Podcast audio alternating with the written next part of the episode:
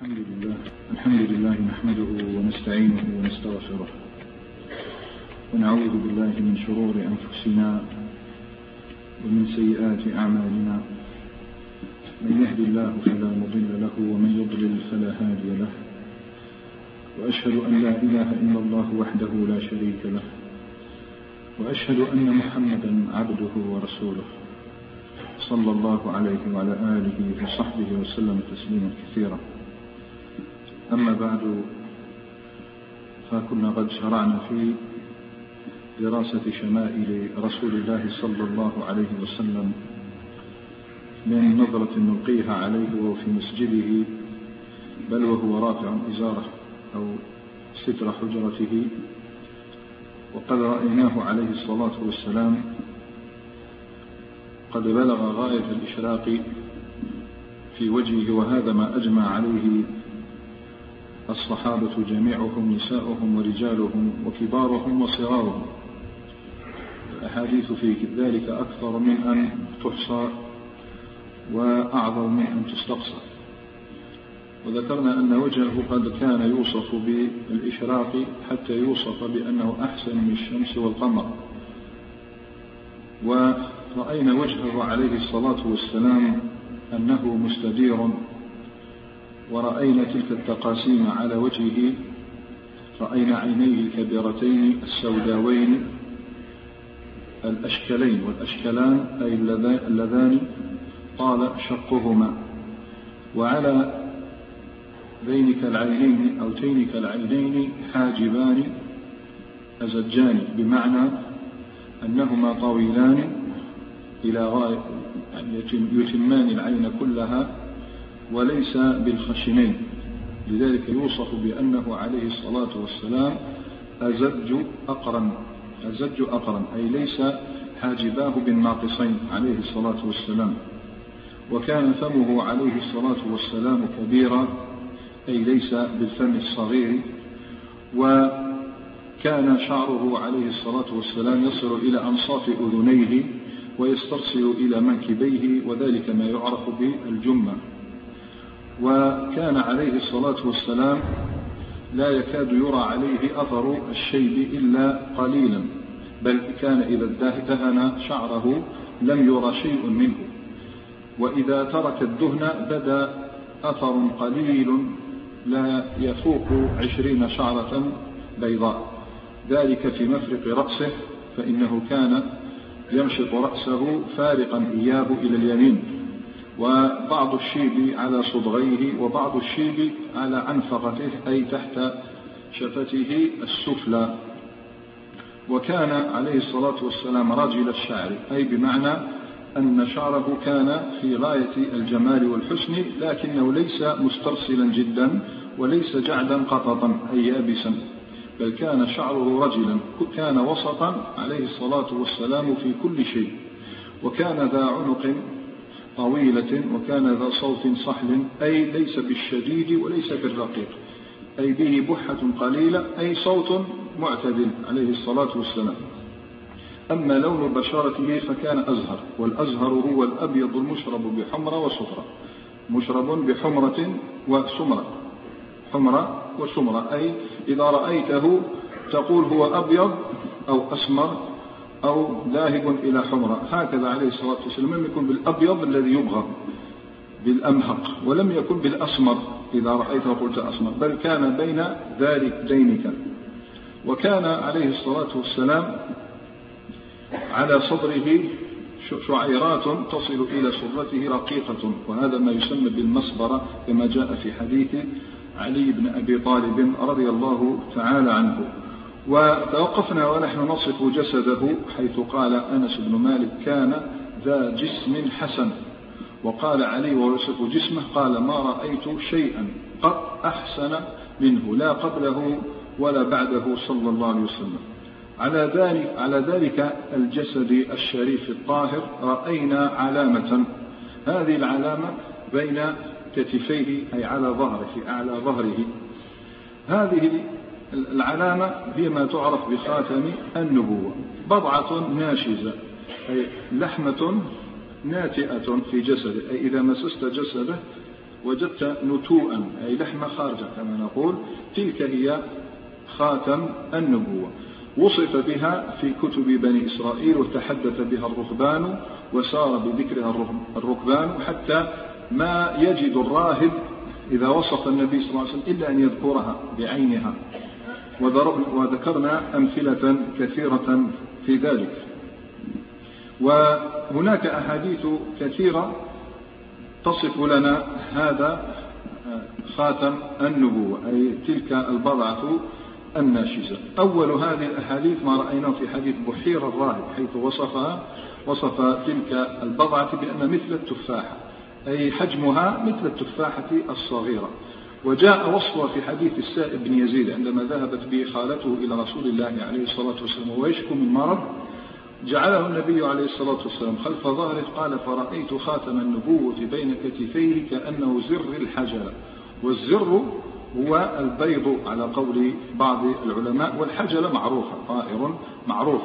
ومنهم من قال الحجلة هي القبة مثل الخيمة الصغيرة والزر هو الزر أي القفل والقفل القبة كبير مثل على قدر البيضة. إذا هكذا يفسر العلماء. المهم اتفقوا على أن حجم تلك اللحمة الناتئة في جسده عليه الصلاة والسلام مثل بيضة الحجلة أو مثل زر القبة الصغيرة.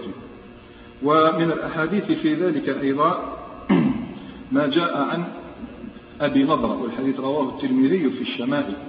أبو نضرة يقال العوقي أو العوفي.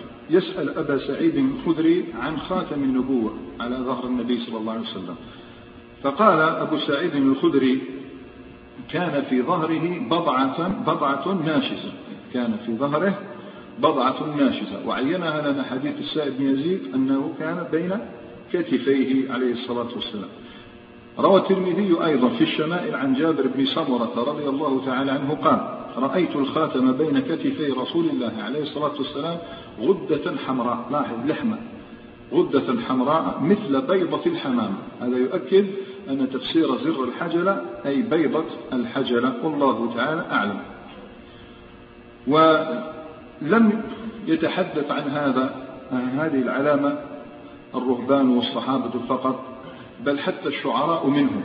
حسان بن ثابت ذكر في شعره خاتم النبوة وجعله من أعظم الدلائل على نبوته عليه الصلاة والسلام. حتى اسمه راحت خاتم النبوة يعني علامة النبوة. فيقول حسان بن ثابت في شعره أغر أي أبيض. قلنا تصفه عليه الصلاة والسلام بأنه أبيض وذاهب إلى الحمرة. أغر عليه للنبوة خاتم. من الله مشهود يلوح ويشهد. وضم الإله اسم النبي إلى اسمه إذ قال في الخمس المؤذن أشهد. يقصد أن الله تعالى قد قرن اسم النبي محمد صلى الله عليه وسلم باسمه حيثما ذكر. لاحظ في الشهادتين. لو أتى الكافر وقال مئة ألف مرة أشهد أن لا إله إلا الله فحسب ما دخل في الإسلام. حتى يقرن بذلك شهادة محمد رسول الله عليه الصلاة والسلام. كذلك في الأذان. يقرن اسم النبي عليه الصلاة والسلام بسم الله. كذلك في التحية في الصلاة وهي أعظم مقامات المسلمين. يقرن اسم النبي صلى الله عليه وسلم به. تعالى لذلك قال المفسرون في تفسير قوله عز وجل ورفعنا لك ذكرك أي ما ذكر الله إلا ذكر معه رسول الله عليه الصلاة والسلام. قال وضم الإله اسم النبي إلى اسمه إذ قال في الخمس المؤذن أشهد وشق له من اسمه ليجله فذو العرش محمود وهذا أحمد. يقصد أن الله تعالى موصوف بأنه محمود حميد. فشق له من اسمه ليجله فسماه أحمد فذو العرش محمود وهذا أحمد.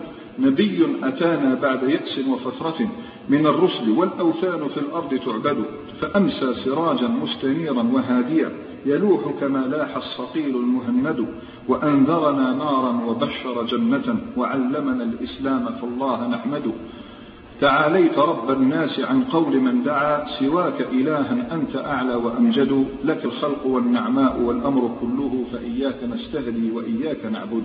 كلام حسان بن ثابت رضي الله تعالى عنه في أبرع مقامات البلغاء رضي الله عنهم لذلك عائشة تقول نسيت كل ما حدث لها في حادث الإفك من أجل شعر حسان. سواء هذا أو ما قاله في شأنه عليه الصلاة والسلام وشأن أهل بيته. يعني غفرت له ذلك من أجل هذا الكلام الطيب الرائع. هذا فيما يخص خاتم النبوة. أما طوله عليه الصلاة والسلام فعليه الصلاة والسلام جاء ذكر طوله في أحاديث كثيرة من أحاديث أنس بن مالك في الصحيحين. يصف لنا أنس يقول كان رسول الله عليه الصلاة والسلام ليس بالطويل البائن. هو طويل. شوف قلت لكن ليس بالطويل البائن. أي الذي إذا وقف معه اثنان أو ثلاثة رأيته أطول منهم. لا هو طويل بمعنى أنه ليس قصير. وليس بالقصير. أي ليس بالطويل البائن وليس بالقصير. معتدل في القامة. وفي رواية أخرى في الصحيحين قال يصف النبي عليه الصلاة والسلام كان ربعة من القوم. ربعة. ليس بالطويل ولا بالقصير. والربعة هو المتوسط في الطول. المتوسط في الطول. وقال البراء رضي الله تعالى عنه كان رسول الله عليه الصلاة والسلام رجلا مربوعا بعيد ما بين المنكبين. بعيد ما بين المنكبين. في رواية أخرى قال عريض ما بين المنكبين. ومعنى عريض ما بين المنكبين بمعنى أن أنه رحب الصدر صدره عريض عليه الصلاة والسلام وأعلى ظهره أيضا عريض. هذا معنى بعيد ما بين المنكبين. أي ليس الإنسان الهزيل الذي يتقارب منكباه. لاحظ أنه عليه الصلاة والسلام كان هو الجمال عينه. ولباسه عليه الصلاة والسلام. فروى أبو داود والترمذي والنسائي وغيرهم عن أم سلمة رضي الله تعالى عنها قالت كان أحب اللباس إلى رسول الله عليه الصلاة والسلام القميص. كان أحب لباس اللباس إلى الرسول عليه الصلاة والسلام القميص. وبلغت هذه محبة النبي صلى الله عليه وسلم للقميص شيء آخر. يعني هناك شيء نافس القميص ألا وهو البردة. أي البردة مثل ما نقول العباية يرميها على كتفيه عليه الصلاة والسلام على قميصه أو على على كتفيه عليه الصلاة والسلام. وخاصة البردة اليمانية المصنوعة من كتان وقطن وهذه تسمى بالحبارة. هذه كانت أحب شيء إلى الرسول صلى الله عليه وسلم مع القميص. فتقول أو يقول أنس بن مالك والحديث في الصحيحين كان أحب الثياب إلى النبي صلى الله عليه وسلم أن يلبسها الحبارة. إذا سألك إنسان الحبارة هي البردة اليمانية مو بالضرورة تكون يمانية مصنوعة من كتان وقطن لا شك لا يلبس الديباج ولا الحرير وتكون مزينة. وش معنى الحبارة؟ مأخوذة من التحبير. يذكركم حديث أبي موسى. لو علمت أنك تسمعني لحبرته لك تحبيرا أي زينته. فمطرزة مزينة كان يحبها عليه الصلاة والسلام. ونعله. طبعا هذه الأمور تقرب إليك الرسول عليه الصلاة والسلام في كل شيء. فمعروف وهذا جبل عليه الناس ولا ندري لماذا ضعف اتباعهم للنبي عليه الصلاة والسلام. لأنه الإنسان إذا أحب مغنيا أو لاعبا اقتدى به في لباسه وحتى في تسريحته في شعره في كل شيء. قال هذا الإنسان الذي يحبه يفعل كذا أنا أفعل. يعني الحب يملي عليك هذا. فكذلك حب رسول الله عليه الصلاة والسلام يملي على المسلم اتباعه في ما يحبه عليه الصلاة والسلام.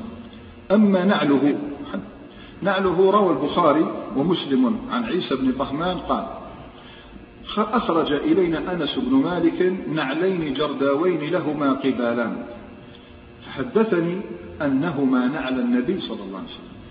نعلان لهما قبالان. القبال ما يسمى أحيانا بالشسع. ما من نعل إلا وله قبال. يعني هو الجلد الذي يسمر أو يخيط في أدنى النعل. النعل يتكون من ما تدوس عليه. والقبال الذي عليه. هذا هو القبال. الشسع أحيانا ينقطع وتسمره أو تخيطه. إيه هو كان له نعلان لهما قبالان. أي لهما جلدان غرفتان. الإبهام تذهب في قبال والأربع الأصابع الأخرى تذهب في قبال آخر. نحن نسموها أصبع هكذا يسموها. في الليل الأخرين مشي أصبعتين هكذا معليش. مهم يظهر المعنى. هذه ما يسمى كان النبي صلى الله عليه وسلم يلبس هذا النوع من النعلين. وقوله جرداوين لاحظ نعلان جردا أخرج لنا نعلين جرداوين لهما قبالان. فمن وش معنى القبالان؟ قد جرداوين مأخوذة من جرداء بمعنى ليس عليهما شعر جلد. ليس عليهما شعر ولا صوف ولا أي شيء جلد وحده عليه الصلاة والسلام. وهذا ما يعرف بالنعال السبتية لأن السبت في اللغة هو التجريد القطع. السبت سبت الشيء أي قطعته وجعلنا الليل نومكم سباتا أي يقطع حركتكم وتعبكم وغير ذلك. فابن عمر رضي الله تعالى عنه أيضا يؤكد على هذين النعلين كان يتبع في كل شيء رضي الله تعالى عنه. يقول والحديث البخاري ومسلم عندما سأله عبيد بن جريج قال لابن عمر إنني رأيتك تصنع أربعا لم أرى أحدا من أصحابك يفعلها. قال وما هي؟ يا ابن جريج. فقال عبيد الله بن جريج ذكر اثنين في الحج كنا قد رأيناهما في أحاديث الحج. ثم قال له ورأيتك تلبس النعال السبتية. النعال السبتية التي ليس عليها شعر. هكذا جلد. ورأيتك تصبغ بالصفرة. فقال عبد الله بن عمر أما النعال السبتية فقد رأيت النبي عليه الصلاة والسلام يلبس النعل التي ليس بها شعر ويتوضأ فيها. آه. يجوز لك تمسح حتى على النعل التي تكون تلبسها. ما يجيش الإنسان يقول ما فيش مشقة تمسحها. الرسول عليه الصلاة والسلام فعل ذلك فليفعل المسلم ذلك. هذا هو شرع الله. قال فأنا أحب أن ألبسها. ابن عمر أحب أن ألبسها وأما الصفرة فإني رأيت رسول الله عليه الصلاة والسلام يصبغ بها. هذا دليل على أنه صبغ وخضب عليه الصلاة والسلام. يصبغ بها فأنا أحب أن أصبغ بها. هكذا ابن عمر رضي الله تعالى عنه. هذا تنعله نعله وكان دائما يحب التيمن في كل شيء كما مر معنا أمس في حديث عائشة في تنعله وترجله وطهوره صلى الله عليه وسلم. يبدأ يلبس يبدأ بلبس اليمين ثم لبس اليمين ثم الشمال. وإذا نزع ينزع الشمال ثم يختم باليمين تكون البداية باليمين والخاتمة باليمين. وكان له خاتم عليه الصلاة والسلام. كان له خاتم يضعه في يده والظاهر أن له كان أنه كان له خاتمات. ليس فقط خاتم واحد والله تعالى. لأن لاحظ مجموعة روايات تدل على ذلك. الخاتم الأول ذو فص حبشي. الفص هو الشيء الذي يكون على الخاتم شيء حجر أو شيء. لأن الخاتم بلا الفص يسمى حلقة. كنت تدير مثلا شيء ما في حتى فص مجرد حديدة دائرة هذا يسمى حلقة. أما إذا جعلت له فصا والصقته به هذا يسمى الخاتم. فكان له خاتم عليه فص حبشي أي حجرة من الحبشة. سوداء أو لا ندري المهم حجرة حبشية. وكان له خاتم آخر عليه فص من فضة. إذا كان له خاتمان روى البخاري ومسلم عن أنس بن مالك رضي الله تعالى عنه قال كان خاتم رسول الله عليه الصلاة والسلام من ورق والورق هو الفضة. وكان فصه حبشيا. لاحظ كلامه. أي من حجر الحبش. رواية أخرى جاءت في البخاري ومسلم عن أنس أيضا قال كان خاتم النبي عليه الصلاة والسلام من فضة وكان فصه منه قال العلماء أي من الفضة أيضا. إذا هذان خاتمان كان يتخذهما النبي عليه الصلاة والسلام. لذلك الحافظ ابن حجر قال من مجموعة هذه الروايات يستفاد أنه كان له خاتمان. هذا الخاتم الذي عليه فص لذلك سمي خاتم لأنك تختم به. قديما كانوا يختمون بشيء هو يختم بخاتم. وكان يختم به كتبه. قد مر معنا ذلك في أحداث العام السابع يوم كان يرسل إلى الملوك. فالحديث رأيناه في صحيح مسلم عن أنس أن النبي عليه الصلاة والسلام أراد أن يكتب إلى كسرى وقيصر والنجاش. فقيل إنهم لا يقبلون كتابا إلا بخاتم. لازم يكون مختوم. فصاغ رسول الله عليه الصلاة والسلام خاتما حلقته فضة ونقش فيه محمد رسول الله عليه الصلاة والسلام. ده فيه كتيبة محمد رسول الله عليه الصلاة والسلام. كيف كانت هذه الكتابة؟ في البخاري قال أنس بن مالك كان نقش الخاتم ثلاثة أسطر. محمد سطر هذا تحت. ورسول سطر فوق. والله سطر فوق. أعلى شيء لأنه هذا من آداب الكتابة والآداب الخط العربي. إذا كتبت الخط وحبيت تزين تكتب بسم الله تحت والقرآن هذا الكتاب الخط المعروف الزخرفة. لابد أن تجعل اسم الجلالة أعلى شيء. باسمي تجعل الله فوق الرحمن الرحيم. تحت لابد أن تجعل أسماء الله دائما فوق كل شيء.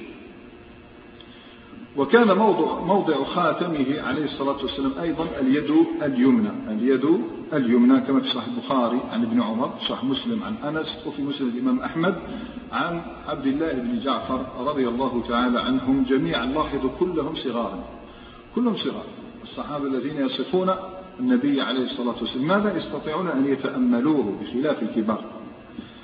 أما عمامته عليه الصلاة والسلام فكانت عمامته غالبا سوداء عليه الصلاة والسلام يجعل عمامة سوداء يعتم بها. يغطي بها رأسه ويسدل طرفها بين كتفيه. هكذا يرميها هنا. هذه كانت عمامته.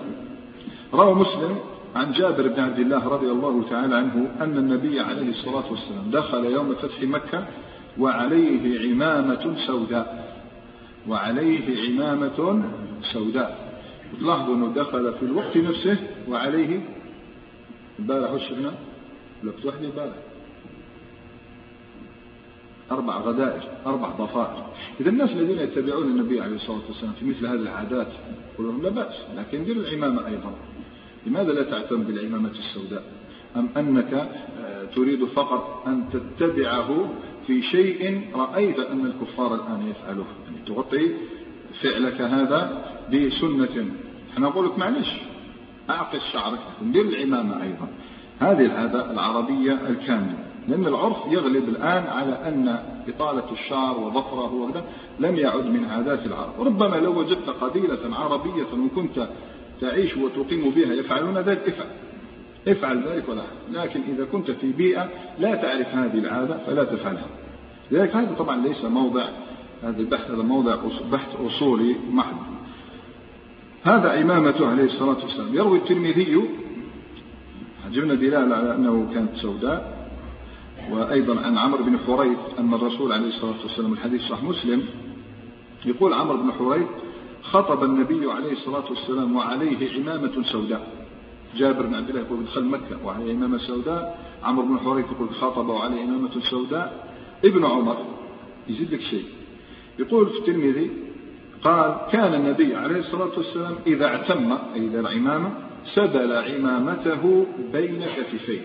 يترك الطرف نتاعها بين كتفيه. هكذا يسدل طبعا فيها زينة فيها كما نقولوا مهابة وكان ابن عمر يسدل عمامته بين كتفيه. وكان سالم ابن عبد الله بن عمر ابنه والقاسم يفعلان ذلك أيضا. سنة ورثها الصحابة والتابعون التابعون عن الصحابة والصحابة عن النبي عليه الصلاة والسلام. بهذا تظهر لك صورة النبي عليه الصلاة والسلام كاملة. وما جاء من الأحاديث الضعيفة لم نشأ سرده لأنه ضعيف والضعيف كالمعدوم. ذكرنا بعض الأحاديث الضعيفة. أمس أمس مثلا صرفت من المجلس جاء سؤال وكيف كان أنفه؟ يا أخي ما ذكرنا الأنف انتهى. ما فيش حديث الأنف انتهى خلاص. لو كان هناك حديث الأنف ألا ترى أننا ذكرنا حتى أنه منهوس العقب الصحابة ما تركوا شيء. رأوه إلا حدثونا به. لو رأوا أنفه لذكروه. أي لو, لو حفظوا لنا كيف أو ذكر بسند صحيح شكل أنفه لذكرناه. هذا رسول الله عليه الصلاة والسلام يصور لك الجمال الأكمل. وربما سأل كثير منا سؤالا وهل كان أجمل من يوسف عليه السلام؟ أقول هذا قول الصوفية الصوفية الذين إذا غالوا في الشيء أنكروا النصوص الأخرى. قول النبي عليه الصلاة والسلام كان الجمال. لكن يوسف عليه السلام كان أجمل لا شك بدليل قول الرسول عليه الصلاة والسلام أوتي شطر الحسن. لأن الإنسان إذا أحب شخصا لا يجوز له أن يهتك النصوص الشرعية. يوسف عليه السلام أوتي شطر الحسن وورثه من جدته سارة. ورثه من جدته سارة التي أوتيت أيضا شطر الحسن. لأنه لو كان النبي عليه الصلاة والسلام أجمل من يوسف إذا لقال من الذي أوتي شطر الحسن؟ أنا أوتيت شطر الحسن إيش يقول يوسف. أو يقول على الأقل إبراهيم لأنه كان يشبه إبراهيم ذكر كل ما ذكرنا من أوصاف النبي عليه الصلاة والسلام يقارب إبراهيم. لأنه قال عليه الصلاة والسلام فرأيت إبراهيم وصاحبكم أشبه الناس به. يعني هو يشبه إبراهيم عليه السلام. فالصوفية دائما مولعون بتضييع النصوص الأخرى. مثلا آه، مريم. مريم ما شاء الله مريم. إيه وكيفاش نخلوها هكذا لازم نديروا حديث ضعيفة. أوي لا تحيض. علاش لا تحيض؟ وفاطمة لا تحيض. لا أدري. النبي صلى الله عليه وسلم غائطه وبوله طاهر. علاش طاهر؟ هذا النبي ولماذا؟ وكان طاهر علاش يستنجي الصلاة والسلام. لماذا يستنجي؟ بروث بالحجار وينهى عن الروث فالإنسان يمشي على ضوء النصوص. ولا يزيد عليها شيئا ولا ينقص منها شيئا إن استطاع ذلك. هذه صفاته الخلقية عليه الصلاة والسلام. فالإنسان يتمعن فيها ليرى الحسن كاملا. أما شمائله الخلقية فيستحيل أن يأتي عليها أو يأتي على ذكرها أحد. لأن الله تعالى قال وإنك لعلى خلق عظيم. الله قال عظيم. العظيم وصف خلقه بالعظيم. عائشة لم تتعب نفسها. لما سئلت عن خلق النبي صلى الله عليه وسلم قالت كان خلقه القرآن. قالت لهذا عبد الله بن هشام تقرأ القرآن؟ قال نعم. إذا قالت خلق القرآن. أي شيء في الدين هو النبي عليه الصلاة والسلام. هذه الأخلاق تاع الرسول عليه الصلاة والسلام. مع ذلك الإنسان من باب الذكرى يذكر بعضها. ومعرفة هذه الشمائل حتى الخلقية لا يهملها. ذكرنا أمس والخلقية لها فوائد عظيمة جدا وذلك يظهر لنا من وجوه. أولا أن معرفة الشمائل الخلقية والخلقية هي من تمام معرفة الرسول عليه الصلاة والسلام. اللي يحب يعرف النبي تاعه محمد صلى الله عليه وسلم فليطلع على شمائله يدرسه ويدرسها ويتمعن فيها ومعانيها. وحق على كل مسلم أن يفعل ذلك. حق على كل مسلم أن يفعل ذلك. لماذا؟ لأن الإيمان بالشيء على قدر المعرفة. كل ما تعرف الشيء تؤمن به أكثر. وهذا ما يسمى بمراتب العلم الثلاث اليقين وحق اليقين وعين اليقين. أنت على يقين أن في المكان الفلاني واد. خلاص الناس كلهم اتفقوا على هذا. فتعرف لي هناك في المكان الفلاني واد ونهر. فإذا رأيت هذا النهر أنت انتقلت الآن بعد اليقين شو صار؟ حق اليقين. تصور لو شربت من هذاك الواد والنهر ودخلت في ذلك مش ولا؟ عين اليقين. فكذلك الإنسان إذا قرأ سيرة النبي صلى الله عليه وسلم ورأى شمائله صحيح أنه كان على يقين أنه كامل في الخلق والخلق. لكن عندما يقرأ شو؟ يزداد إيمانا بذلك. وربما وهو يقرأ يعاينه. أحيانا الإنسان يعاين الشيء. وشنو بالمعنى؟ أحيانا يحدث هذا. ترى الصحابة رضوان الله تعالى عليهم يقولون كلمات أحيانا تلفت انتباه. إني لأجد ريح الجنة دون أحد. أحيانا يصلون إلى أشياء. فأنت أحيانا تتحدث أو تقرأ عن أوصاف أهل الجنة. أحيانا تقرأ عن الجنة سبحان الله. كأنك دخلتها وتمشي في آه، نواحيها وتشرب من أنهارها. هذا شيء يلقيه الله تعالى في القلب. هذا هو اليقين وحق اليقين وعين اليقين. فالإنسان إذا درس السيرة والشمائل وصل بإذن الله تعالى إلى ذلك. والله تعالى يشير إلى هذا في القرآن. وإلى عاد أخاهم هودا وإلى ثمود أخاهم صالح. الإنسان اللي مأمور باتباعه والإيمان به كما قال آمنوا بهود جاب لهم خوهم أخاهم. علاش باش خاطش يعرفوه يعرفوا شمائله ويعرفوا أخلاقه. فكذلك نحن. يعني بعث إلينا رسول من أنفسنا. أي منا. لابد أن نعرفه إن لم نعش معه. والوجه الثاني بعد معرفته واليقين به أن معرفة الشيء والتيقن به يزيد المسلم حبا للنبي صلى الله عليه وسلم. وهذا تلاحظون؟ إذا قرأت سيرته وإذا قرأت شمائله ازددت له حبا وتعظيما. وحبه عليه الصلاة والسلام. والشوق إلى العيش معه. الشوق إلى أن تعيش معه وتصاحبه. وتعظيم أمره وأن لا تقدم شيئا على أمره واجب على كل مسلم بل هو أصل من أصول هذا الدين. في الصحيحين عن أنس قال عليه الصلاة والسلام ثلاث من كن فيه وجد حلاوة الإيمان أحداث أن يكون الله ورسوله أحب إليه مما سواه.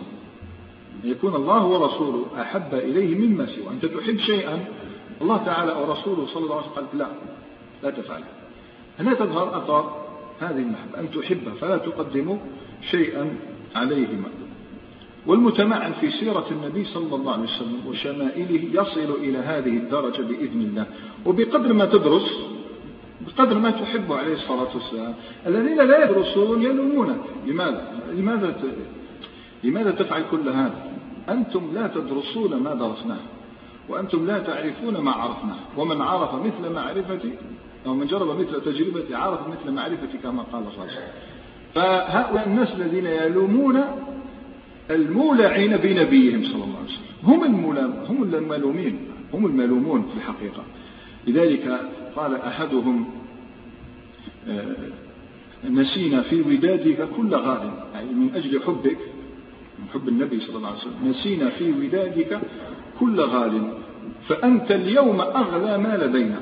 يعني بعد ما عرفناك ودرسنا سيرتك وشمائلك صرت الآن أغلى ما لدينا. نلام على محبتكم ويكفي لنا شرف نلام وما علينا. ما لقيناكم ولكن حبا يذكرنا بكم فكيف إذا التقينا؟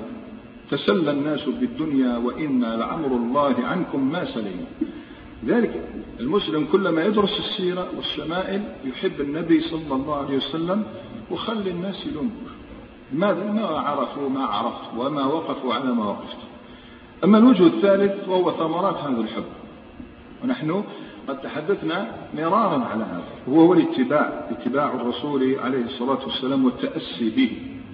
وهذا ما بلغه من؟ من؟ من عاشوا معه من رأوه ثم عاينوه. إذا الذي يحب أن يتبع كيف تتبع شيئا وأنت لا تدرس عنه شيء إذا فمن أراد أن يتبع محمدا عليه الصلاة والسلام لابد أن يدرس شمائله الخلقية والخلقية. لماذا؟ لأننا رأينا أقواما سموا بالمهاجرين والأنصار اتبعوه وقدموا طاعته على كل شيء عندما عرفوه. لقد كان لكم في رسول الله أسوة حسنة. كيف يكون لنا أسوة ونحن لا نعرفه ولا نعيش معه ولا نتذاكر سيرته وشمائله عليه الصلاة والسلام؟ وصلوا إلى هذا والسابقون الأولون من المهاجرين والأنصار. وقف لا. والتابعون والذين اتبعوهم بإحسان. واتبعوهم بإحسان. يعني تبعوا مو, هكذا يعني بالكلام فقط. تبعوهم بإحسان. أي أحسنوا الاتباع بالدليل والحب والتبجيل والتعظيم. رضي الله عنهم ورضوا عنه. وأعد لهم جنات تجري تحتها الأنهار خالدين فيها أبدا. ذلك فوز العظيم. ذلك الفوز العظيم. فكانوا هؤلاء الصحابة رضوان الله تعالى عليهم وإن كنت تريد أن تصل إلى ما وصلوا إليه فعش ما عاشوا. كانوا وإن مشوا على الأرض كانوا على اتصال دائم بالسماء والملأ الأعلى. صحيح هذا تقرأ. هم كانوا عايشين على الأرض وتسمع واحد يهتز له عرش الرحمن بموته. واحد تتبع الملائكة جنازته. واحد تغسله الملائكة. واحد تسلم عليه الملائكة. جيش تنزل الملائكة من المدد من السماء الثالثة. جيش كان مسلمين تنزل ملائكة من السماء الثالثة مددا له. ورابع تسمع الملائكة قراءته. تسمع الملائكة قراءته حتى تنزل. نزلت السكينة عليه. وخامس يقرئه ربه السلام. وسادس يذكر الله تعالى اسمه في الملأ الأعلى أبي بن كعب. قالوا اقرأ هذه الآية على أبي بن كعب. قال أذكرني باسمي؟ قال نعم. أعظم شيء أن يذكرك الله تعالى في الملأ الأعلى. فهؤلاء قلنا عاشوا على الأرض لكنهم كانوا معلقين بالسماء. لماذا؟ كانت الصلة بينهم وبين السماء هو الرسول عليه الصلاة والسلام. فمن أراد أن يصل إلى ما وصلوا إليه على الأقل أن يسعى جاهدا لذلك أن يعيش ما عاشوه ويعاين ما عاينوه وجبلت النفوس على حب الاقتداء. ما كاش إنسان في الوجود ما يحبش يقتدي ما كاش جبلت النفوس على حب الاقتداء. والزجاجة الفارغة إن لم تملأها بالماء ملئت بالهواء. يعني لو كما تحاولش الآن تتبع النبي صلى الله عليه وسلم تقرأ عنه تقتدي به ستقتدي بغيره. وانظر على ما ستقع عليه عيناك ويداك. فالمسلم عليه أن يجعل ألفاظه وسكناته وحركاته ولفظاته ولحظاته كلها على وفق منهج لقد كان لكم في رسول الله أسوة حسنة. وعيب أن نقرأ السير كل هذه ندرسها كل هذه الدراسة ثم نخرج بخفيهم على الأقل لابد أن نقتبس نورا من هذه الشعلة المضيئة. أما الوجه الرابع فهو أن دراسة الشمائل فيها تثبيت للمؤمنين وفيها رد لشبه المعاندين. هذان أمران. الأمر الأول شو؟ تثبيت المؤمنين. والأمر الثاني رد شبه المعاندين. تثبيت المؤمنين لأن تلك الشمائل وتلك الصفات والنعوت بمثابة أشعة الشمس التي تضيء لك الطريق إلى الله تعالى. هذه الشمائل شمس تضيء لك الطريق نور يضيء لك السبيل إلى الله تبارك وتعالى. فأي عبارة تحيط ببعض نواحي ذلك الكمال؟ وأي كلمة تتسع لأقطار ذلك الجلال؟ فرأيناه عليه الصلاة والسلام ونحن ندرس سيرته في باب التواضع كيف كان سيد المتواضعين. حتى إذا دخل أعرابي المسجد سأل عن النبي صلى الله عليه وسلم من فيكم محمد؟ هو يلبس كما يلبس الناس يجلس كما يجلس الناس ويجلس مع الناس حتى يجهله من لا يعرفه. بخلاف ملوك الأرض كلهم يعرفون بلباسهم وتيجانهم وعروشهم وغير ذلك مما لا يخفى عليكم سيد المتواضعين عليه الصلاة والسلام. ورأيناه في الجود ضرب المثل الأعلى. فكان سيد الباذلين عليه كان سيد الباذلين عليه الصلاة والسلام وفي حقه ينبغي أن يقال تعود بسط الكف حتى لو أنه ثناها لعطف لم تجبه أنامله. راح. النبي صلى الله عليه وسلم تعود أي اعتاد بسط الكف بسط الكف هي الإعطاء. أصلت له عادة. حتى لو أنه ثناها لقبضه أي حاول هو يقبضها لم تجبه أنامله. تعصيه أصابعه تعصيه ماذا؟ اعتادت على العطاء. تعود بسط الكف حتى لو أنه تناهى لقبض لم تجبه أنامله. تراه إذا ما جئته متهللا كأنك تعطيه الذي أنت سائله. كيف تروح تسأله؟ تسيبه هو الفرحان كأنك تعطيه الذي أنت سائله. هو البحر من أي النواحي أتيته, أتيته فذروته المعروف والجود ساحله ولو لم يكن في كفه غير, غير روحه لجاد بها فليتق الله سائله. يتقي الإنسان السائل الله في النبي صلى الله عليه وسلم. لأنه ربما لو لم يكن شيء معه لو إلا روحه إلا روحه لأعطاها إياه عليه الصلاة والسلام. رأيناه في معاملته ودعوته أرحب الناس صدرا. وأوسعهم صدرا لا يزيده جهل الجاهلين إلا حلما ولا كيد الكائدين إلا كرما. ينادي أسراه في كرم وإباء اذهبوا فأنتم الطلقاء عليه الصلاة والسلام.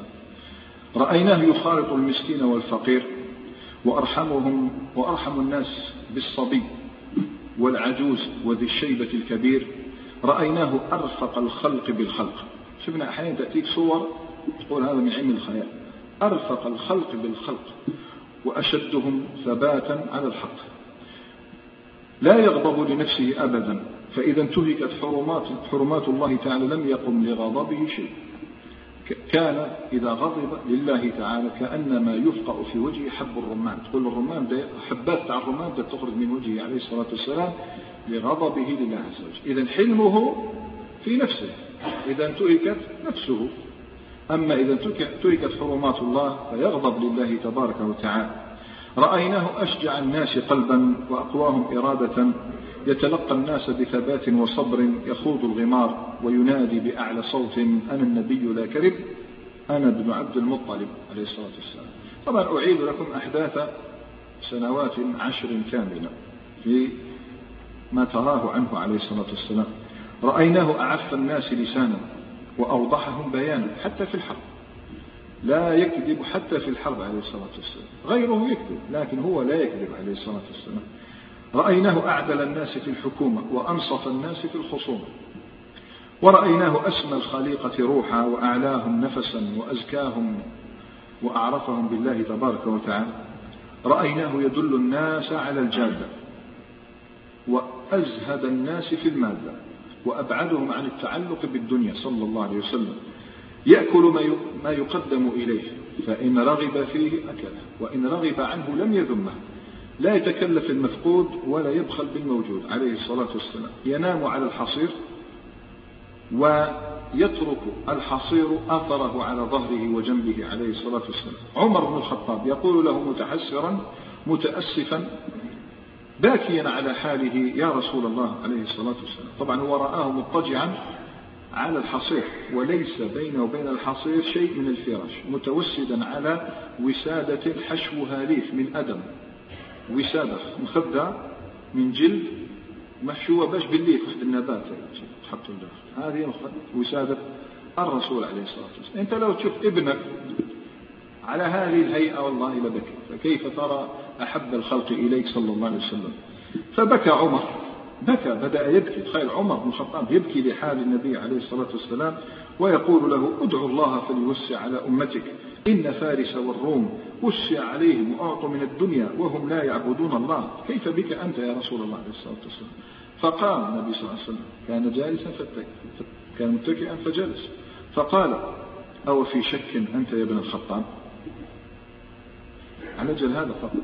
أو في شك أنت يا ابن الخطاب أولئك قوم عجلت لهم طيباتهم في الحياة الدنيا. خليهم يأخذوا من الدنيا. ولا في رواية قال لهم الدنيا ولنا الآخرة. لهم الدنيا ولنا الآخرة. ويقول ابن مسعود رضي الله تعالى عنه نام رسول الله عليه الصلاة والسلام على حصير فقام. قال وقد أثر في جنبه يعني علامة الحصير على جنبه. طبعا هذا ابن ستين سنة مش نتحدث على شاب ابن ستين سنة. فقام فقلنا يا رسول الله عليه الصلاة والسلام لو اتخذت لك وطاء أي اجعل الحصير غطاء.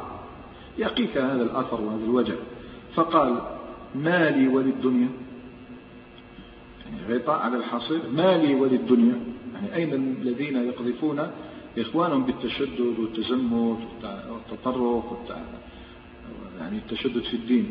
هكذا النبي صلى الله عليه وسلم. جرد جعل غطاء على الحصير ما لي وللدنيا من استطاع من وصل إلى هذه القمة فلماذا تنزلوه ماذا تنزلونه دعوه في قمته. وادعوا الله تعالى أن تصل إلى هذه القمة. لا يتكلف في الدنيا. ما لي وللدنيا إنما أنا في الدنيا كراكب استظل تحت شجرة ثم راح وتركها. لماذا آخذ منها أكثر من ما أحتاجه وكان يأكل على الأرض. حتى يصل وجهه إلى الأرض ويقول آكل كما يأكل العبد. وقال أوحي إلي أن تواضعوا. إن الله أوحى إلي أن تواضعوا حتى لا يفخر بعضكم على بعض عليه الصلاة والسلام. وكان إذا مشى مشى أصحابه أمامه وترك ظهره للملائكة صلى الله عليه وسلم. ليس كالملوك ليس كالملوك الذين يمشون حاشية تمشي خلفهم عيمان لا أصحابه يمشون أمامه عليه الصلاة والسلام. ما مست يده يد امرأة قط وكان يقول لأن أطعن بمخيط من حديد في رأسي أحب إلي من أن أمس يد امرأة لا تحل لي. ولم يكن فاحشا ولا لعانا ولا سبابا ويقول عند المعتبة أي عند العتاب ما له تربت يمينه. ما له؟ هذا ما لا يلعن. ما له تربت يمينه. ويقول عمرو بن العاص رضي الله تعالى عنه بعد إسلامه وهو تأخر إسلامه كان النبي صلى الله عليه وسلم يقبل علي بوجهه وحديثه. يقبل يعني كي نبدا نتحدث يشوف فيها بوجهه. قال شوف عمرو بن العاص ماذا يقول؟ قال كنت إذا أحدثه أقبل عليه بوجهه. إيه ومن بعد؟ قال حتى ظننت أني خير القوم. شوف بعض الأفعال أنت ربما تحتقرها شوف أين تصل. كان يظن أنه خير القوم ثم تعرفون القصة. من أحب الناس إليك؟ قال عائشة. أقصد من الرجال. ويستنى هو. قال أبوها ثم من؟ عمر. ثم من؟ عثمان. ثم آه سكت قال خفت أن يجعلني آخر الناس. طبعا مشكلة. يعني إذا عرف أنه من آخر الناس. علاش؟ ظن مجرد هذه المعاملة ظن أنه أحب الناس إليه. وتقول عائشة كما في صحيح مسلم ما ضرب رسول الله عليه الصلاة والسلام بيده شيئا قط لا امرأة ولا خادما إلا أن يجاهد في سبيل الله أمي ربى أمة وما ضرب أحدا إلا أن يجاهد في سبيل الله وما نيل منه شيء قد فينتقم من صاحبه. إذا نيل منه لا ينتقم من صاحبه. إلا أن ينتهك شيء من محارم الله فينتقم لله تعالى. وتقول أيضا كما في صحيح البخاري كان صلى الله عليه وسلم يكون في مهنة أهله. تعني خدمة أهله. فإذا حضرت الصلاة خرج الصلاة خرج إلى الصلاة. وكان يكره أن يقوم له أحد ويظهر ذلك في وجهه. وهم يرون أنه أحق الناس بأن يقام له.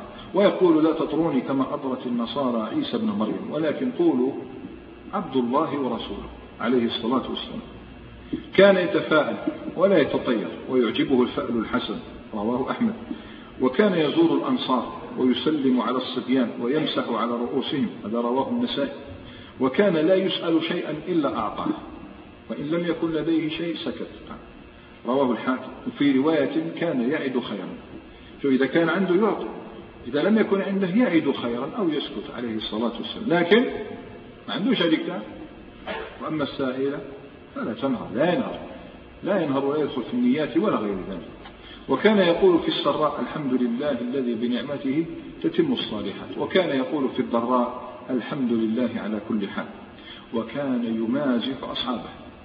يمازح أصحابه حتى من يراهم الناس أدنى الناس الناس منزلة. يمازحهم يتألف قلوبهم لأنه يعلم أن هؤلاء الناس هم أحق الناس بأن يمازحوا لا غيرهم. وحتى سألوه متعجبين يعني رسول الله صلى الله عليه وسلم يمازح ولماذا قال أبو هريرة والحديث في سنن الترمذي بسند صحيح كما قال الشيخ الألباني رحمه الله. قال أبو هريرة قالوا يا رسول الله كان مشكلة؟ قالوا يا رسول الله إنك تداعبنا؟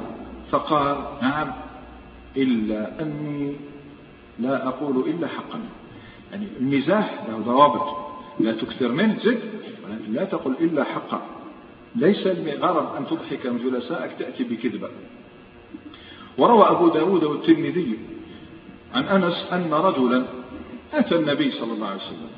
طبعا الجهاد يحتاج إلى إلى سلاح وإلى ركوب. قلنا الذين إذا أتوك لتحملهم قلت لا أجد ما أحملكم عليه. في غزوة تبوك.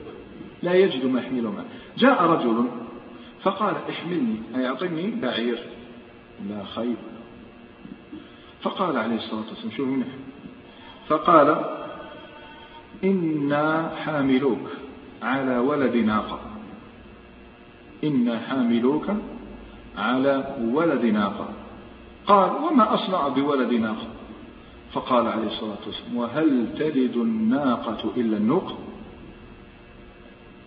فمن المزاح هو الآن لما قال له إن حاملوك على ولد ناقة هذا اللفظ هذا وش أشعر اللي سيعطيه جمل صغير شو يدير به جمل صغير؟ مفهوم؟ هو يقصد سأعطيك بعيرا نقول بعير مشي ولد الناقة. مفهوم؟ فقال له ما أصنع بولد الناقة؟ قال وهل تلد الناقة إلا النوق؟ يعني سأعطيك بعير وهو ابن وهو ابن ناقة. خايف بعير ابن حمار. مستحيل مفهوم؟ إذا أعطيك بعير أحملك عليه لكن هو ابن ناقة فقال أنس وهو يريد بذلك أن يمازحه وروى الترمذي عن أنس أن النبي عليه الصلاة والسلام أنس صغير قالوا قال للنبي صلى الله عليه وسلم يا ذا الأذنين. كم تقول واحد أنت اليوم؟ بودنين وش يفهم؟ أهدر الحق. ولا تقول يا أبو كرش ماذا يفهم؟ ماذا يفهم؟ أنك تذمه بأنه لا أنت مش أبو كرش. لما عندك كرش في آخر. يا ذا الأذنين هو صح عنده أذنين مفهوم؟ عنده أذنان. إذا فالنبي صلى الله عليه وسلم كيف يمازح بشيء تفهم منه ذما لكن هو لا يريد أن يذمك يمازحك بذلك. قال أبو أسامة الراوي مازحه بذلك عليه الصلاة والسلام. وروى أحمد الترمذي في الشمائل عن أنس أيضا أن رجلا من أهل البادية كان اسمه زاهر. كان يهدي للنبي صلى الله عليه وسلم فيحمله النبي صلى الله عليه وسلم ويجهزه إذا أراد أن يذهب. فقال عليه الصلاة والسلام إن زاهرا باديتنا ونحن حاضروه أي هو إذا جاء إلى الحضر يأتي إلينا ونحن إذا أردنا البادية نذهب إليه. وكان النبي صلى الله عليه وسلم شوف يحبه وكان زاهرا رجلا دميما أي دميم الخلقة يعني إذا رأيته ليس بالجميل لكن النبي صلى الله عليه وسلم يحبه. إن الله لا ينظر إلى صوركم ولا إلى ولا إلى أجسامكم ولكن ينظر إلى قلوبكم أعمالكم كان يحبه. ماشي. فأتاه النبي صلى الله عليه وسلم يوما وهو يبيع متاعه في السوق. أتاه فاحتضنه من خلفه. يعني حكمه من ورائه. كان إحنا هاك الحمد لله ما عمل شيء هذا زاهر فأتاه من خلفه وهو لا يبصره فقال الرجل أرسلني من هذا؟ فالتفت فإذا به يرى النبي صلى الله عليه وسلم فجعل لا يألو أن يلصق ظهره بصدر النبي صلى الله عليه وسلم. يعني إحلاف يلا خلي أي والله هذه فرصة. فترك ظهره يلتصق بصدر النبي صلى الله عليه وسلم حين عرفه. ثم قال عليه الصلاة والسلام هو حاكم هذا وينادي من يشتري مني هذا العبد؟ كبير هذا. من يشتري مني هذا العبد؟ عبد. فقال ذلك الصحابي زاهد إذا تجدني كاسدا يا رسول الله. يعني خلاص بلغت لهذه الدرجة ستبيعني. فقال ولكنك عند الله لست بكاسد. في رواية إنك عند الله غالب. ويقصد من يشتري مني هذا العبد؟ هو عبد كلنا عباد عباد الله تعالى. لكن الناس تفهم؟ عبد بمعنى الرقيق.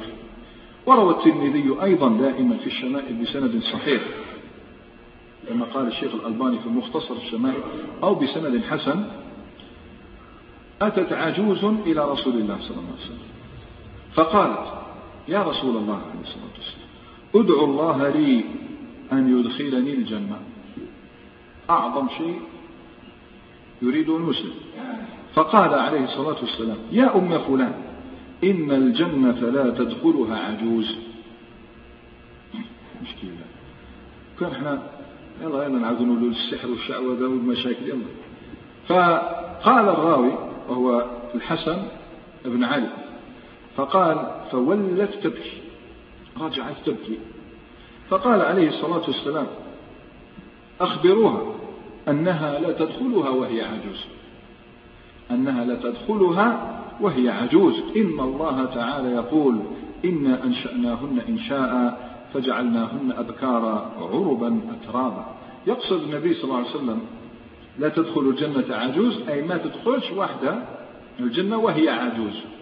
تولي شابة عربا أترابا. عربا حسنوات العشرة وأترابا متقاربات في السن شابات.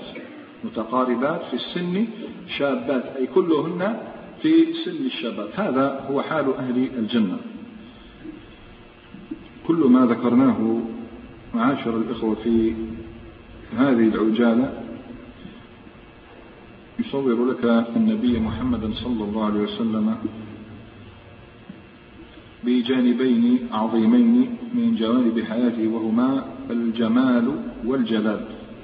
أي له جانب الجلال الهيبة العظمة العزة وله جانب الجمال التواضع المداعبة حسن المعاملة والرفق والحلم. فهذان توفر فيه عليه الصلاة والسلام فكان كاملا كمال شريعته. كان كاملا كمال شريعته عليه الصلاة والسلام. هذا كل الأمر الأول هو تثبيت المؤمنين ومن أحسن ما قيل في ذكر بعض شمائل النبي عليه الصلاة والسلام في هذا العصر هو كلام الشاعر المعروف أمير الشعراء أحمد شوق حيث قال في همزيته يا من له الأخلاق ما تهوى العلا. أي العلا تحب أن تصل إلى ما وصل إليه. إذا أين هو؟ فوق فوق العلا. يا من له الأخلاق ما تهوى العلا منها وما يتعشق الكبراء. لو لم تقم أو لو لم تقم دينا لقامت وحدها. فما جيش بدين فقط بأخلاقك وحدها كان دين. لو لم تقم دينا لقامت وحدها دينا يضيء بنوره الآناء زانتك في الخلق العظيم شمائل يغرى بهن ويولع الكرماء. وإذا سخوت بلغت بالجود المدى وفعلت ما لم تفعل الكرماء. وإذا عفوت فقادرا ومقدرا لا يستهين بعفوك الجهلاء. وهذا من عجيب الأمر أنه يعفو ويصفح في الوقت نفسه لا يستهين. الناس بهذا الحب. قد لو هذا. وإذا رحمت فأنت أم وأب. هذان في الدنيا هما الرحماء.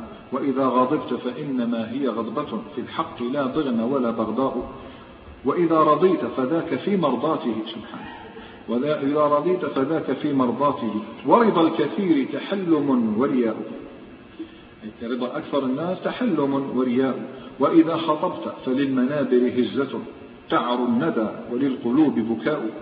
وإذا قضيت فلا ارتياب كأنما جاء الخصوم جاء الخصوم من السماء القضاء. وإذا أخذت العهد أو أعطيته فجميع عهدك ذمة ووفاء. أنصفت أهل الفقر وأهل الغنى أنصفت أهل الفقر من أهل الغنى فالكل في حق الحياة سواء. ظلموا شريعتك التي نلنا بها ما لم ينل في رومة الفقهاء. صلى عليك الله ما صحب الدجى حاد وحنت بالفلا وجناء. الوجناء هي الناقة. هذا قبس من نور النبوة الباهر وشعاع من مشكاة الرسالة الطاهر. وسل التاريخ دائما وسله الذي يتجدد. هذا التاريخ الذي يتجدد هل رأيت أفضل وأحسن وأجمل وأرفق وأحلم من النبي محمد صلى الله عليه وسلم؟ هذا الأمر الأول هو تثبيت المؤمنين. أما الأمر الثاني فهو رد شبه المعاندين خاصة في زماننا هذا وفي أيام قد مضت. فالمسلم ينبغي أن يكون على يقين بأوصاف هذا النبي الكريم عليه الصلاة والسلام ومن باب رد الاعتداء بالاعتداء وخير الدفاع هو الهجوم أن تدل هؤلاء على أقوال منصفيهم لأن مثل هذه الشمائل تتعجب يعني كيف سجد كبار علمائهم وقساوستهم ورهبانهم سجدوا أمامه وخروا ركعا من كبار علماء النصرانية عندما درسوا حياة النبي صلى الله عليه وسلم وشمائله ما وجدوا شيئا إلا أن يخضعوا لله تبارك وتعالى. واعترفوا منصفين برسالة محمد صلى الله عليه وسلم. من باب قوله تعالى وشهد شاهد من أهلها وقول الشاعر ومليحة شهدت لها ضرائرها والفضل ما شهدت له به الأعداء. نأتي على ذكر بعض أقوال علمائهم حتى نرى أن تلك الزوبعة الحادثة هي إنما أقوال كثالة منهم أقوال ناس ليسوا من أهل اختصاص ليسوا من الباحثين. هكذا أناس دفعت لهم أموال فقالوا ما قالوه. ولكن الناس الدارسين الناس الدارسين انظر ماذا قال وسنأتي على ذكر أسماء. صدقون يعني لو ذكرت في بلادهم لا ظلوا صامتين لماذا؟ لعلو شأنهم وعظم مرتبتهم. ناس يعني عباقرة لديهم. من هؤلاء من أقوال الغربيين مايكل هارت. هذا عنده كتاب اسمه الخالدون. الخالدون لما يموتوش. يبقوا دائما مذكورون مذكورين في الوجود. قال أسماه الخالدون مئة. الخالدون مئة. وجعل على رأس المئة محمدا صلى الله عليه وسلم. بدأ به يعني الذين أثروا في هذا الكون في هذا العالم حيث التوجيه والنهج وغير ذلك خالدون مئة. يكون أولهم؟ النبي محمد صلى الله عليه وسلم. قال في الصفحة الثالثة عشر الثالثة عشرة لقد اخترت محمدا صلى الله عليه وسلم في أول هذه القائمة لأن محمدا صلى الله عليه وسلم هو الإنسان الوحيد في التاريخ الذي نجح نجاحا مطلقا. غير قيد على المستوى الديني والدنيوي. وقد دعا إلى الإسلام ونشره كواحد من أعظم الديانات وأصبح قائدا سياسيا وعسكريا ودينيا بعد ثلاثة عشر قرنا من وفاته. يعني تلاحظ يعني ما زال يعني هو مسير هو في نظر بعد مضي كل هذه القرون. فإن أثر محمد عليه السلام ما يزال قويا متجددا. بيرمارشو الإنجليزي؟ هذا أحرقوا كتابه. السلطات البريطانية أحرقت هذا الكتاب يعني واللي يوجدوه عنده يعاقب. لماذا؟ ذكر فيه ما لا يليق بهم. ده كتاب اسمه محمد. صلى الله عليه وسلم. محمد. فيقول إن العالم أحوج ما يكون إلى رجل في تفكير محمد.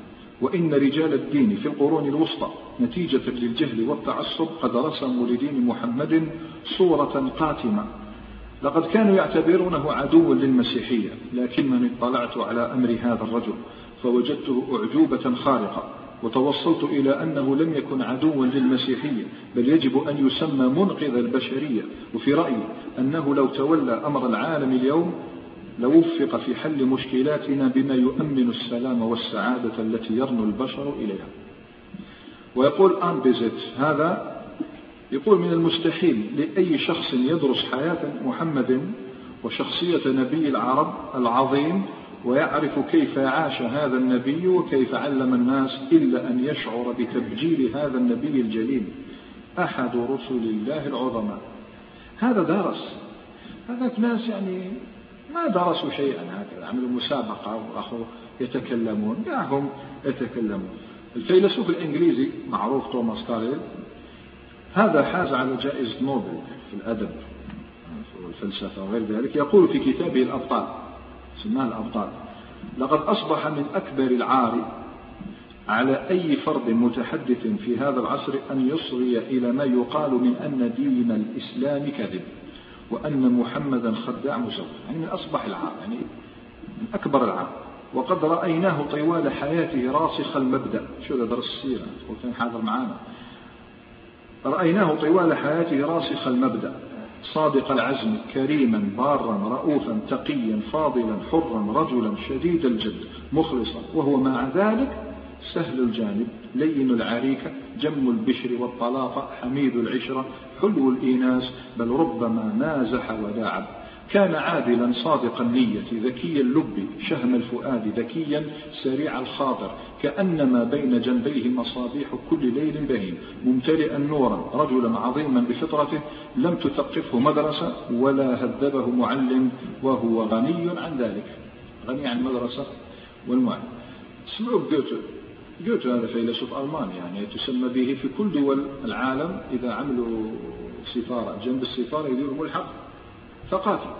ملحق ثقافي هذا يسموه جوته انستيتيو جوته معروف. جوته فيلسوف ألماني معروف. وش يقول جوته استمع ماذا يقول. إننا أهل, أهل أوروبا بجميع مفاهيمنا. إننا أهل أوروبا بجميع مفاهيمنا. لم نصل بعد إلى ما وصل إليه محمد. وسوف لا يتقدم عليه أحد. ولقد بحثت في التاريخ عن مثل أعلى لهذا الإنسان فوجدته في النبي محمد صلى الله عليه وسلم. هذا كلام لابد هو الذي أن ينشر ليس ما قيل عنه. وكلام القساوسة كنظم لوقا له أقوال كثيرة له كتاب سماه محمد الرسالة والرسول وعنده كتاب سماه محمد في حياته الخاصة. يقول في كتاب محمد الرسالة والرسول صفحة 28 ما كان محمد صلى الله عليه وسلم كأحد الناس في خلاله ومزاياه وهو الذي اجتمعت له آلاء الرسل عليهم السلام. كان همة البطل فكان حقا على المنصف أن يكرم فيه المثل ويحيي فيه الرجل. هذا نظم لوقا أكبر القساوسة من أقباط مصر من كبارهم وعلمائهم. وقال الصفحة الثامنة والثمانين لقد تخطف الموت فلذات أكباد الرسول صلى الله عليه وسلم.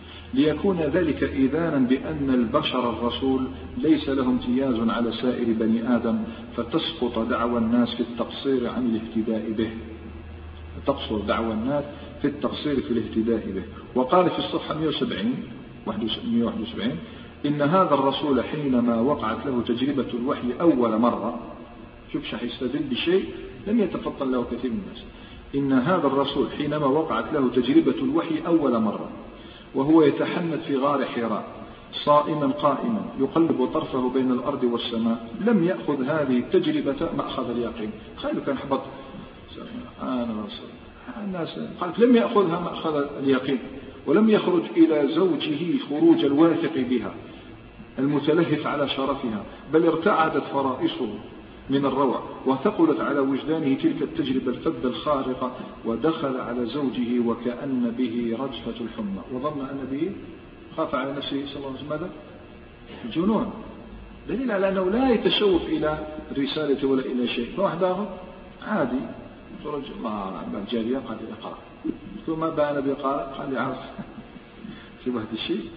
عجيب والله. بعدين يقول صفحة 188 189 إن لباب المسألة كأنه يحدث الرسول صلى الله عليه وسلم. لب المسألة كلها أنك كنت يا أبا القاسم ليش ما يقول شو البخاري ولا مسلم؟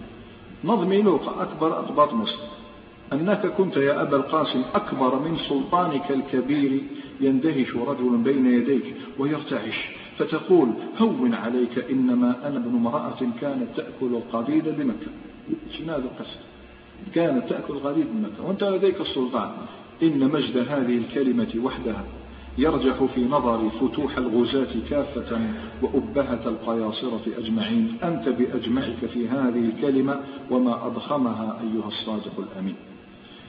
ويقول غير ذلك في كتابه الآخر محمد في حياته الخاصة يتكلم عن معاملته لنسائه وأحفاده وغير ذلك ولا نستطيع أن نأتي على كل شيء لأنه يطول بنا المقام والوقت قد ضاق بنا لكن حسبنا أن نقول هذا هو رسول الله عليه الصلاة والسلام في صورته الخلقية أو الخلقية والخلقية وهو الآن يودع أمته عليه الصلاة والسلام يرخي الستر ستر حجرة عائشة ليعود إلى فراشه وهو آخر يوم من حياته صلى الله عليه وسلم نتطرق إليه في مجلسنا القادم. نكتفي بهذا القدر وسبحانك اللهم وبحمدك أشهد أن لا إله إلا أنت أستغفرك وأتوب إليك.